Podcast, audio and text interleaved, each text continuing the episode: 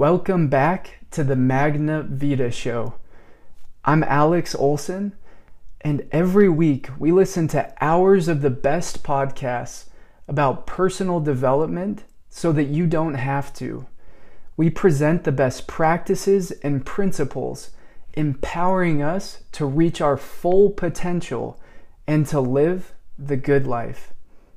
Last week we talked about losing fat and keeping it off overcoming fear, and the power of failure. The best podcast from this week talked about confidence and positivity, especially when starting something new or overcoming obstacles. The extra tool for this week that we wanted to share is the idea of creating a theme for the year. People talk about New Year's resolutions, which I'm a big fan of, but unfortunately, I think there can be a lot of guilt and frustration when we don't accomplish them. And then we leave those good goals behind.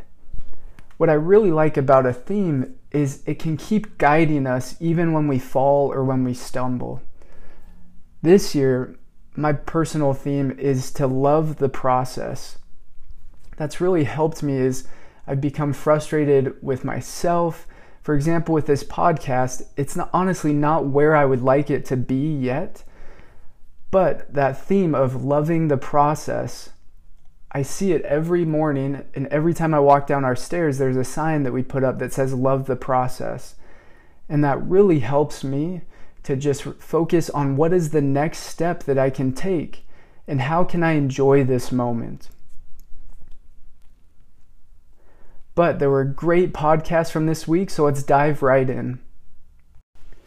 The first podcast from this week is How I Built This, where they interview successful entrepreneurs to learn how they overcame their obstacles and challenges. This week they interviewed Melanie Perkins, who started Canva, a really successful online design company worth more than a billion dollars. She was only 19 years old when she started it. But I think she was able to be successful because she started really small by focusing on what she knew, and that was the design of high school yearbooks. It still wasn't easy though. They got rejected over 100 times but they learned from this failure instead of letting it defeat them. They didn't question their plan or their identity. Instead, they created a system where the failure was still positive. Instead of asking people for their money to invest, they would ask people for their advice. Then they would do whatever it took to follow that advice and they'd go back to show the people that they had not only listened, but that they had followed through. This process built trust and credibility, which led to people becoming investors. And the last point from this podcast that Melanie said is in the beginning, ignorance really can be bliss. She said that if she would have known how tough it was going to be, and how bad the statistics were, she said she may have not gone through with it. But instead, she just focused on loving the process, learning every day, and that was what gave her the power and the strength to overcome her challenges. The next podcast from this week is The Mission. And it's a fairly broad podcast, but they interview really good people and they also put out a really good daily newsletter that I like. This week they interviewed Gretchen Rubin, a very successful author, with an upcoming book called Outer Order Inner Calm. And Gretchen Rubin also wrote The Happiness Project, if you're familiar with that. And her new book is talking about order and it's kind of building on the Marie Kondo method and minimalism that's gaining momentum. And she talked about how she has the one minute rule. And that she follows. She didn't make it up, but she says if you can do anything in one minute, just do it and don't delay. She said that this helps with the small things in life because the small things often are what overwhelm us. Not necessarily the big things, but it's all the small things adding up. And she said, she also gave, Gretchen gave three questions that we can ask ourselves to declutter and to get order in our life. We can ask ourselves Do I need it? Do I use it? Do I love it? And moving more to Gretchen's personal background, I thought there were really powerful lessons about following what we're passionate about and how that can lead to success. So, Gretchen was a powerful lawyer on Wall Street doing extremely well, but she decided that that wasn't for her. She decided that she wanted something else more. And the quote from her that I love is she said, She decided, I would rather fail as a writer than succeed as a lawyer. That's such a powerful way to look at our dreams and our goals and to see what really matters most to us. But she has found a lot of success, but it wasn't easy in the beginning. She said that she had to she didn't know where to start, so she got a book about how to write and submit a book proposal. She followed it step by step and was able to publish her first book.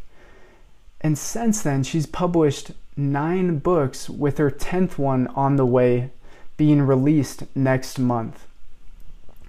But to get to this point, Gretchen mentioned that she's had a blog since 2008. And I think that's really key. She mentioned that she plays with different ideas and works and develops them on her blog. And this made me think that regardless of what we want to improve or achieve, we just need practice. We just need reps. It's like anything that we want to get better at, we need to work at it. It'll take time and effort. So, one example is this past weekend, my wife and I went skiing, and she's been learning to ski, which has been a great test of our marriage. Learning to ski is incredibly difficult, but she has been so determined and she's pushed through hard falls. And it's made me realize that to get better at anything, we actually need to fall to get better. We need to fall to learn how to get back up but we have to push ourselves out of our comfort zone to get that practice. And the last thing from this podcast, I love this quote from Gretchen. She said, We can build a happy life only by building on a foundation that is true to us. So, if she would have stayed as a lawyer, she might have been successful to everyone else in the world, but she wouldn't have been truly successful and happy herself. The next podcast from this week is from Oprah's Masterclass, and fortunately, she talks about herself on this one. I really consider Oprah to be one of the most successful people in the world today, and it was incredible to hear about the obstacles and the challenges that she was able to overcome. The first thing she says is, we can always control how we react to things. And I, I love that point and I totally agree with it. But it's even more powerful when you hear about what she had to go through from a young age. She also said her confidence comes from knowing there's something bigger than her. She said to master your life, you have to realize that you're co creating with the master creator. So I think this faith in a higher power helped her to find meaning in her suffering and helped her to overcome those hard times. And she said, she also said, everything in your life is preparing you for what is to come. And these lines, they might seem a little cliche or a little, um, it might, it might seem like she's just being Oprah, just being very polished and very articulate. But what's incredible that she talked about in this podcast is that she's able to say things like, everything in your life is preparing you for what is to come, she's able to say that after having gone through sexual abuse at a very young age and rape, which led to a failed pregnancy. She had an, an, incredibly tough upbringing, and we'll talk more about it. This was part one, so we'll talk more about it next week. But I just wanted to share how she was able to overcome those challenges, and it hopefully will show us how we can as well. And she said that she would not change her background if she could. And one of the ways she was able to overcome was she memorized and recited the Invictus poem uh, that's something I talked about last week the power of memorizing something to be able to go back to when we're struggling. And she was successful from a very young age. She actually started on the news, Oprah, when she was only 19. And I love the story that she shared. So she's young, she wants to make a good impression. I'm sure there was a lot of pressure. And she said that on air, on live TV, in front of countless numbers of people, she said she called the country Canada, she called it Canada. And she said that instead of breaking down or being embarrassed, she said she just started laughing and didn't make it into a big deal. And the viewers loved Oprah because she was just being herself and she wasn't afraid to fail. In the beginning, a lot of people doubted her, and critics told her that she had to change her name because no one will ever remember the name Oprah. It's just an incredible story about how far she's come and what she's overcome. And so, really recommend this podcast from this week. The next podcast from this week is another great one from the Art of Manliness. I just want to say I know the title has the word man in it, but these podcasts are great for everyone.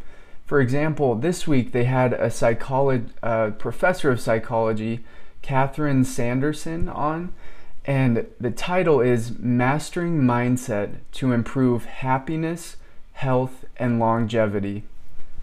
And what I liked from this, she talked about how positivity can even affect our health. There's a great quote that I like that says, There's no clear line between the brain and the body. That's from John Green.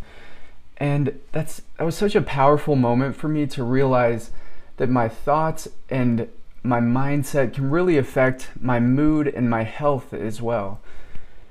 And she gave an interesting example of that. She said, Catherine said, becoming forgetful as we get older is actually a self fulfilling prophecy, which means that because we think it's going to happen, we think we're going to slow down and become forgetful, a lot of times that can actually lead to it happening. Catherine said that in Asian cultures that have a positive view of aging, there is actually less negative signs for the elderly. Then she gave two steps to become more positive. First, we need to recognize that the thoughts we have really do matter and affect our daily life and just on a side note here, something we talk about in the resiliency classes in the Air Force is that because of evolution, we're actually primed for negativity. So, those thoughts, to protect us, those thoughts are often going to go to the worst case scenario. We have that survival instinct, and we'll be worried about, we'll often go to fight or flight in a situation that really doesn't call for it. So, not only do thoughts matter, but also they can often be very negative, and that's something she also talks about how to overcome. And how to overcome that, and the second step to be positive, to be more positive, is to reframe those thoughts if they're negative. So she said we can reframe stress as a way for our body getting us ready to perform. So it's helping us focus, it's helping us get motivated. And so we can always reframe those negative things to become more positive. And I also like Catherine talked about how we can change our behavior to change our thoughts. So if we're really struggling, we can go for a walk in nature or we can get more sleep or we can go work out. Those are just some examples, but we can find those things that work for us. Might be playing an instrument.